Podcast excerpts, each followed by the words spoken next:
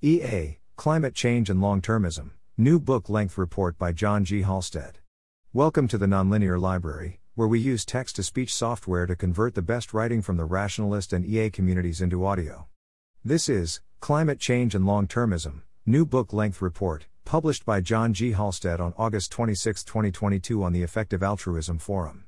Since 2021, as part of the research for What We Owe the Future, I've been working on a report on climate change from a long termist perspective. The report aims to provide the most complete treatment of that question yet produced. The executive summary is below and the full report is here, available at the What We Owe the Future supplementary materials webpage. I am grateful to the expert reviewers of the report for their comments. Views and mistakes are my own. Executive Summary In this report, I will evaluate the scale of climate change from a long termist point of view. Long termism is the idea that influencing the long term future, thousands of years into the future and beyond, is a key moral priority of our time. In economics, long termism is embodied by the idea that we should have a zero rate of pure time preference. We should not discount the welfare of future people merely because it is in the future. Economists who embrace a zero rate of pure time preference will tend to favor more aggressive climate policy than those who discount future benefits. Climate change is a proof of concept of long termism. Every time we drive, fly, or flick a light switch, each of us causes CO2 to be released into the atmosphere.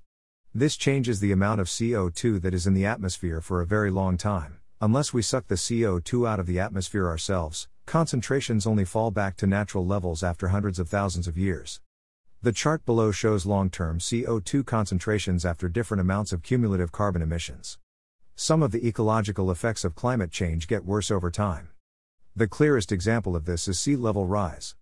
On current policy, the most likely sea level rise this century is 75 centimeters. However, over 10,000 years, sea levels will rise by 10 meters. Over the long term, the world will look very different. From a long termist point of view, it is especially important to avoid outcomes that could have persistent and significant effects. These include events like human extinction, societal collapse, a permanent negative change in human values, or prolonged economic stagnation. If we go extinct, then that would be the end of the human story, and there would be no future generations at all. If civilization collapses permanently, then future generations will be left much worse off than they could have been, living lives full of suffering rather than ones of flourishing. The anatomy of climate risk. The overall size of climate risk depends on the following factors greenhouse gas emissions, the climate change we get from different levels of emissions. The impacts of different levels of climate change. There is uncertainty about all three factors. The main findings of this report are as follows Emissions are likely to be lower than once thought. Due to recent progress on clean technology and climate policy, we look likely to avoid the worst case emissions scenario, known in the literature as RCP 8.5. The most likely scenario on current policy is now the medium low emissions pathway known as RCP 4.5. Moreover, climate policy is likely to strengthen in the future. For instance, as I was writing this report, the U.S. Senate passed the Inflation Reduction Act, the most significant piece of climate legislation in American history. Climate change is a great illustration of how society can make progress on a problem if enough people are motivated to solve it. This does not mean that climate change is solved, but there is significant momentum, and we are at least now moving in the right direction. The amount of carbon we could burn in a worst case scenario is also much lower than once thought. Some of the literature assumes that there are 5 or even 10 trillion tons of carbon remaining in fossil fuels, mostly in the form of coal. However, these estimates fail to recognize that not all fossil fuels resources are recoverable. Estimates of recoverable fossil fuels range from 1 to 3 trillion tons of carbon. It is difficult to come up with plausible scenarios on which we burn all of the recoverable fossil fuels. Doing so would require 1. Significant improvements in advanced coal extraction technology, which is not part of the energy conversation today, but to A dramatic slowdown in progress in low carbon technologies that are already getting substantial policy support. Warming is likely to be lower than once thought. Warming will likely be lower than once feared, in part because of lower emissions and in part because the scientific community has reduced uncertainty about climate sensitivity. Where once current policies seemed likely to imply 4 degrees Celsius of warming above pre industrial levels, now the most likely level of warming is around 2.7 degrees Celsius, and the chance of 4 degrees Celsius is around 5%. Moreover, where once there seemed to be a greater than 10% chance of 6 degrees Celsius on current policy, the risk now seems to be well below 1%. On a worst case scenario in which we burn all of the fossil fuels, the most likely level of warming is 7 degrees Celsius, and there is a 1 in 6 chance of more than 9.5 degrees Celsius. Climate change will disproportionately harm the worst off. The climate impacts literature suggests that climate change will impose disproportionate costs on countries at low latitude, which are disproportionately low and middle income and have done the least to contribute to climate change. People in Asia will have to deal with increasing flooding due to rising sea levels. Climate change will damage agricultural output and cause droughts in countries reliant on rainfed agriculture. People in the tropics will face rising levels of heat stress. Fossil fuels also kill millions of people from air pollution in both poor and rich countries. Many low and middle income countries have essentially never experienced sustained improvements in living standards, and a significant fraction may be left worse off than today due to climate change. This undermines one common argument for discounting the future costs of climate change that future generations will be richer and so better able to adapt to the effects of climate change. We have a clear moral responsibility not to impose this harm, to reduce emissions, and to encourage economic development in poorer countries. Average living standards will probably continue to rise. Climate economy models confirm that the costs of climate change will fall disproportionately on poorer people but almost all models also suggest that global average living standards in the future will be higher than today, on plausible levels of warming. Income per person looks set to increase by several hundred percent by the end of the century, notwithstanding the effects of climate change. Bottom up climate economy models included in the IPCC's sixth assessment report that add up the effects of climate impacts in different sectors and plug them into modern economic models suggest that warming of 4 degrees Celsius would do damage equivalent to reducing global GDP by around 5%. One recent model, Takakura et al., 2019, includes the following impacts. Fluvial flooding, coastal inundation, agriculture, undernourishment, heat related excess mortality, cooling heating demand, occupational health costs, hydroelectric generation capacity, thermal power generation capacity. For instance, in agriculture, the message from the climate impacts literature is that although climate change will damage food production, average food consumption per person will be higher than today, even for 4 degrees Celsius of warming, due to progress in agricultural productivity and technology. This is illustrated on the chart below from Van Dijk et al., 2021, which shows per capita food consumption on different socioeconomic pathways. I have previously been critical of climate economy models, but now believe they are more reliable than they once were. Until recently, a key determinant of aggregate impact assessments was how to model the effects of greater than 4.4 degrees Celsius because the chance of that level of warming was so high. Estimates that models arrived at were unmotivated and arbitrary in part because the literature on the impacts of greater than 4.4 degrees Celsius was sparse. However, warming of greater than 4.4 degrees Celsius now seems increasingly unlikely, less than 1% given likely trends in policy and there is a rich and voluminous literature on the impact of warming up to 4.4 degrees Celsius. This makes recent bottom up models more reliable.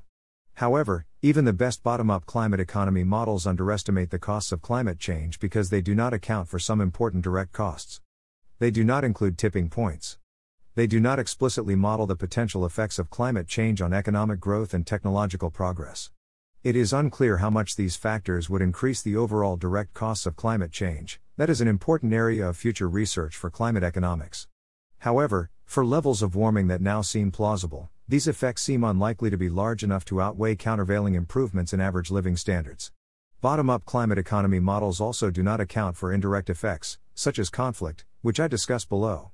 Top down climate economy models try to directly measure the effects of climate change on aggregate economic output and some of these find much higher impacts from climate change, on the order of a 25% reduction in GDP for 4 degrees Celsius warming. However, these results are highly model dependent, rely on questionable econometric assumptions, and exclude several important climate impacts. In my view, the best bottom up studies are a more reliable guide, notwithstanding their flaws. Although average living standards are likely to continue to rise, we also need to consider the possibility of societal collapse for other reasons, such as a pandemic or nuclear war. If there were to be a major global catastrophe, then future living standards may not actually be higher than today. Future generations trying to rebuild society would have to do so in a less hospitable climate. Some tipping points could have very bad effects. In my view, the most concerning tipping points highlighted in the literature are rapid cloud feedbacks, collapse of the Atlantic meridional overturning circulation, and collapse of the West Antarctic ice sheet. Some models suggest that if CO2 concentrations pass 1,200 parts per million, Compared to 415 parts per million today, cloud feedbacks could cause 8 degrees Celsius of additional warming over the course of years to decades, on top of the 5 degrees Celsius we would already have experienced. The impacts of this sort of extreme warming have not been studied, but it seems plausible that hundreds of millions of people would die. Moreover, people would be stuck with an extreme greenhouse world for millennia. This would extend the time of perils, the period in which we have the technology to destroy ourselves, but lack the political institutions necessary to manage that technology. It would also make it much harder to recover from a civilizational collapse caused by something else, such as a pandemic or nuclear war. However, given progress on emissions, it is now difficult to come up with plausible scenarios on which CO2 concentrations rise to 1,200 parts per million. Collapse of the Atlantic meridional overturning circulation would cause cooling and drying around the North Atlantic, and more importantly would probably weaken the Indian monsoons and the West African monsoons, with potentially dire humanitarian implications. For 4 degrees Celsius, models suggest that the chance of collapse is 1 to 5%, though they probably understate the risk. There is deep uncertainty about potential sea level rise once warming passes 3 degrees Celsius. For higher levels of warming, there is a risk of nonlinear tipping points, such as collapse of the West Antarctic ice sheet, which would cause sea levels to rise by around 5 meters over 100 years, which would probably cause flooding of numerous highly populated cities, especially in Asia. Due to progress on emissions, these tipping points now look less likely than they did 10 years ago, but their expected costs, impact weighted by probability, may still be large. Furthermore, our understanding of the climate system is imperfect, and there may be other damaging tipping points that we do not yet know about. All this being said, contra some prominent research, the evidence from models and the paleoclimate, the deep climate history of the Earth, suggests that it is not the case that, once warming passes 2 degrees Celsius to 4 degrees Celsius, runaway feedback loops will kick in that make the world uninhabitable. Direct impacts fall well short of human extinction. Given progress in emissions, the risk of human extinction from the direct effects of climate change now seems extremely small. The most plausible route to human extinction is via runaway feedback loops. However, models and evidence from the paleoclimate suggest that it is impossible to trigger such runaway effects with fossil fuel burning. Models suggest that we could only trigger a runaway greenhouse if CO2 concentrations pass 3,000 parts per million, at the very least, which is out of reach on revised estimates of recoverable fossil fuels. Moreover, global average temperatures have been upwards of 17 degrees Celsius higher several times in the past without triggering runaway feedback loops that killed all life on Earth. Indeed, since the Cretaceous, 145 million years ago, periods of high temperatures and or rapid warming have not been associated with ecological disaster. However, prior to the Cretaceous, climate change was linked to ecological disaster. In the report, I discuss the theory that this was because of ecological and geographical factors unique to the pre Cretaceous period. I construct several models of the direct extinction risk from climate change but struggle to get the risk above 1 in 100,000 overall time. One argument that climate change could directly cause civilizational collapse is that it could be a contributing factor, along with deforestation, human predation, and pollution, to ecosystem collapse, which could in turn cause the collapse of global agriculture. I argue in the main report that this risk is minimal. Indirect risks are under researched but now seem fairly low. Because interstate war has become increasingly rare since the end of World War II, most of the literature on climate change and conflict has focused on the connection between climate and civil conflict, conflicts between a government and its citizens in which more than 25 people are killed. Scholars in the field agree that, so far, climate related factors have been a much weaker driver of civil conflict than other factors such as socio-economic development and state capacity. However, there is strong disagreement in the field about how important climate change will be in the future. It is widely agreed that the risk of climate induced conflict is greatest in low and middle income countries, and that the most important mechanism is damage to agriculture. The potential impact of climate change on the risk of interstate, rather than civil, war is potentially much more important but also much less studied. Among interstate conflicts, conflicts between the major powers pose by far the largest risk to humanity. This is because the major powers have far more destructive weaponry and have the capacity to alter the trajectory of humanity in other ways. The most plausible way that climate change could affect the risk of interstate war is by causing agricultural disruption, which causes civil conflict, which in turn causes interstate conflict. Indeed, there is some evidence that countries embroiled in civil conflict are more likely to engage in military disputes with other countries. It is difficult to see how climate change could be an important driver of some of the most potentially consequential conflicts this century, between the US and Russia, and the US and China. It is more plausible that climate change could play a larger role in driving conflict between India and Pakistan and also India and China. However, for plausible levels of warming, other drivers of this conflict seem much more important. It is extremely difficult to provide reliable quantitative estimates of the risk of great power war caused by climate change. Nonetheless, I have built a model that attempts to put some numbers on the key considerations. I think this is valuable for several reasons. Firstly, it clarifies the cruxes of disagreements and allows focused discussion on those cruxes. Secondly, it allows us to prioritize different problems. If we do not quantify, we will still have judgments about how important different considerations are. Models make these considerations precise. The downside of quantitative models is that they can cause false precision and anchor readers, even if the model is not good and has not been subject to scrutiny. Many of the considerations I have discussed are very difficult to quantify because there is essentially no literature on them. With those caveats in my mind, my best guess estimate is that the indirect risk of existential catastrophe due to climate change is on the order of 1 in 100,000, and I struggle to get the risk above 1 in 1,000. Working directly on US China, US Russia, India China, or India Pakistan relations seems like a better way to reduce the risk of great power war than working on climate change. My personal thoughts on prioritizing climate change relative to other problems. My primary goal in this report is to help people to answer the following question.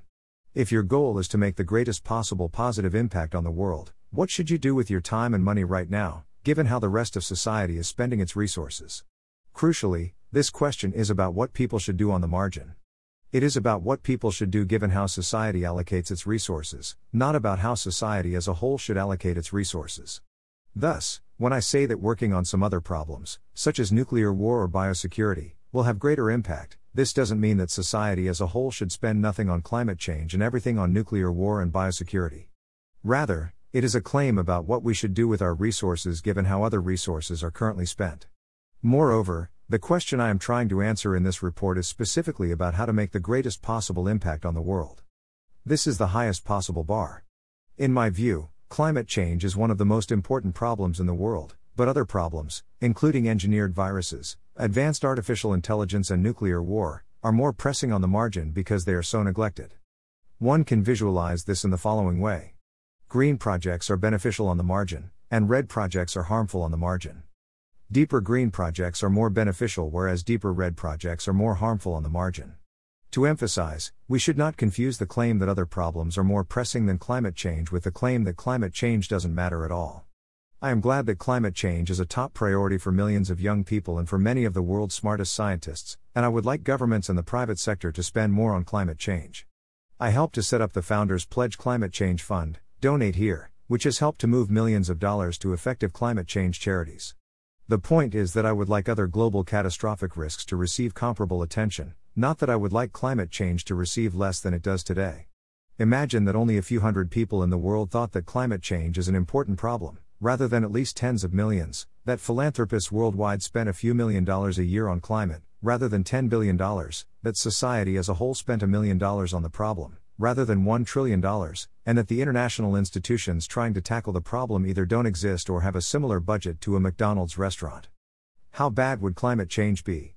This is how bad things are for the other global catastrophic risks, and then some. The final important piece of context is as follows Although I am taking a long termist perspective in this report, my conclusions about the priority of climate change relative to other global catastrophic risks are also true if you think only current generations matter.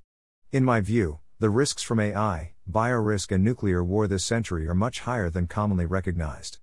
AI, Forecasters on the community forecasting platform Metaculus think that artificial intelligence systems that are better than humans at all relevant tasks will be created in 2042.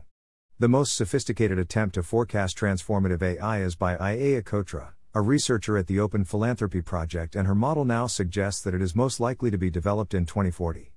A 2017 survey of hundreds of leading AI researchers found that the median judgments implied that there is around a 4% chance of human extinction caused by AI before the end of the century. Biorisk, combined forecasts on Metaculus imply that the chance of synthetic biology killing more than 10% of the world population by 2100 is around 7%. The implied chance of synthetic biology killing more than 95% of the world population before 2100 is around 0.7%. Nuclear war, Forecasters on the community forecasting platform Metaculus think that there is an 8% chance of thermonuclear war by 2070. These risks are not speculative possibilities, and the case for working on them is not contingent on ignoring the suffering of the current generation for the sake of a tiny probability of techno catastrophe. I think it highly likely that my daughter will have to live through nuclear war, pandemics created by engineered viruses, and or the emergence of transformative AI systems that will radically alter society. It is deeply unfortunate that few people acknowledge these problems, and that many people who are aware of them dismiss them as sci fi fantasies without attempting to engage with the arguments, or grappling with the fact that many people working in these fields agree that the risks are large. Although, I contend, my conclusions follow on both near termist and long termist perspectives, it is important to reiterate that, in my view, a long termist ethical point of view is the correct one. I see no compelling arguments for ignoring the welfare of future generations, and an ethical system that does ignore them is obviously difficult to square with concern about climate change. While many people accept that the direct risks of climate change are lower than these other risks, some argue that the indirect effects of climate change may be large enough to make the total risk of climate change comparable. I do not think this is plausible. As discussed above, my rough models suggest that the total risk of climate change falls well short of the direct risk posed by the other global catastrophic risks. Moreover, the other risks also have indirect effects. As a rule, we should expect greater direct risks to have greater indirect effects. For instance, the indirect effects of trends in biotechnology seem to me much larger than the indirect effects of climate change. If biotechnology does democratize the creation of weapons of mass destruction, the indirect effects for the global economy and geopolitics are hard to fathom but seem enormous. Overall, because other global catastrophic risks are so much more neglected than climate change, I think they are more pressing to work on, on the margin. Nonetheless, climate change remains one of the most important problems from a long termist perspective. If progress stalls and emissions are much higher than we expect, then there is a non negligible chance of highly damaging tipping points. Moreover, climate change is a stressor of political upheaval and conflict, which can in turn increase other global catastrophic risks. Finally, extreme climate change would make recovery from civilizational collapse more difficult. Thanks for listening. To help us out with the Nonlinear Library or to learn more, please visit nonlinear.org.